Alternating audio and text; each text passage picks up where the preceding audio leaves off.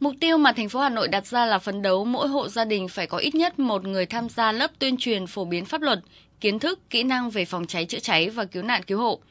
Nắm chắc được cách sử dụng phương tiện chữa cháy ban đầu, phương pháp, kỹ năng xử lý sự cố cháy ban đầu, kỹ năng thoát nạn khi có cháy xảy ra. Các cơ quan chức năng thành phố cũng tuyên truyền vận động 100% hộ gia đình trang bị các phương tiện chữa cháy, cứu nạn, cứu hộ, phấn đấu mỗi hộ gia đình được trang bị ít nhất một bình chữa cháy và dụng cụ, phương tiện cứu nạn cứu hộ cần thiết thành phố Hà Nội sẽ duy trì xây dựng nhân rộng mô hình toàn dân tham gia phòng cháy chữa cháy và cứu nạn cứu hộ. Trong đó mô hình phải triển khai thực hiện và đưa vào hoạt động đồng bộ theo chỉ tiêu của Bộ Công an, hoàn thành trước ngày 20 tháng 6 năm 2023, gồm tổ liên gia an toàn phòng cháy chữa cháy, điểm chữa cháy công cộng.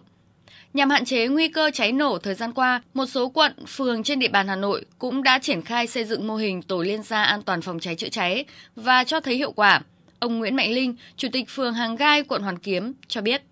Với ờ, tổ liên gia thì ờ, các hộ gia đình được ờ, liên kết với nhau thông qua hệ thống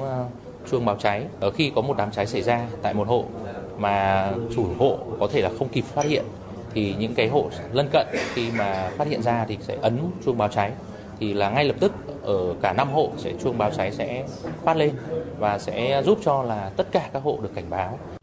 Trước đó, Ủy ban nhân dân thành phố Hà Nội cũng có văn bản đề nghị các đơn vị tăng cường công tác thanh tra kiểm tra về phòng cháy chữa cháy, nhất là tại các địa bàn cơ sở trọng điểm có nguy cơ cháy nổ, xử lý dứt điểm những cơ sở không đảm bảo các điều kiện an toàn về phòng cháy chữa cháy.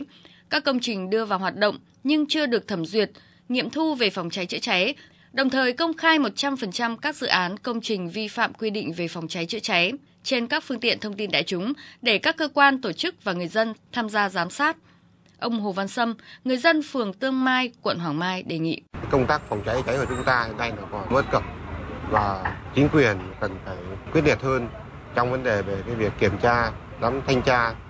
cái hoạt động phòng cháy chữa cháy của các cái cơ sở sản xuất kinh doanh, đặc biệt là các cái nơi mà có cái nguồn có nguy cơ xảy ra cháy nổ